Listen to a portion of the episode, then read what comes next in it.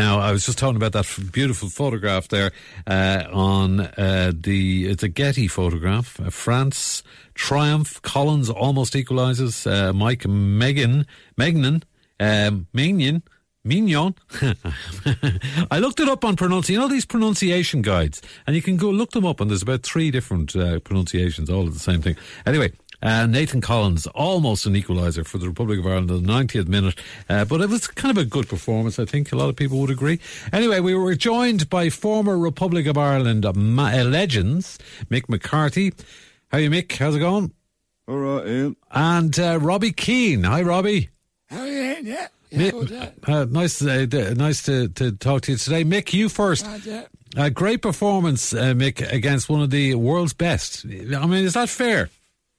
Oh, well, you know the quality you're going to get with the French, Ian. Mm. You've got your Mbappes, mm. your Dembeles, your filet mignons, your souffles, your camemberts, your Jola taxis, your voulez-vous coucher of Wekmars.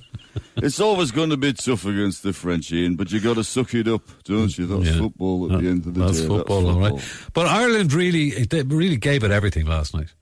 Top quality, top quality from us. I mean, I thought we were going to get absolutely stuffed before the game. French, take no prisoners. Mm. You know, you got your Marie Antoinette, your, your French revolutions, your 1789s, your guillotines.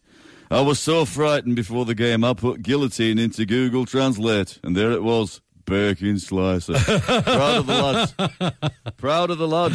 Proud Very good. Uh, thank you, Mick. Now, Robbie, that must have brought back memories yeah. for you, did it? Yeah, Rob, by the French, you mean? The French, they're going to get it someday in. They got out of jail in now nine. Arnie handball. Out of jail again last night. Nathan Collins had them up against the bleeding wall. You know, you can't keep going around like that. Cock of the walk. They're going to get clipped and you never know when it's going to happen. Take away to Gibraltar or Greece or something. Bang, bang. Yeah. Papadopoulos or something, you know. Or, I think we'll go out there and do a job on them as well. Sorry, Robbie. Never know who's going to happen. Sorry, Robbie. I got a second. Sorry, Robbie. Oh, the president, Michael D. Higgins. He's a football fan as well. Uh, Michael D., um, President Uachtaráin. Um, good morning yes. to you. I saw you there yes. last night. What was it like? What yes, was the atmosphere like?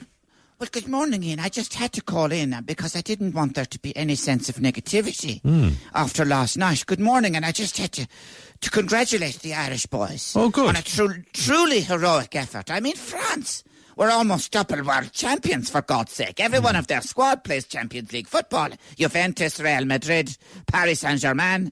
Um, it was an incredible performance. Ogbene, Molumby, Colombo, Coleman, sorry, uh, heroes, absolutely. and the and the atmosphere looked absolutely amazing as well. Oh God, it was off the charts. Well, I mean, we were hopping in the stands up there. I set off a flare and everything. And Nathan, Nathan Collins. Well, why not? And Nathan Collins. Jeez.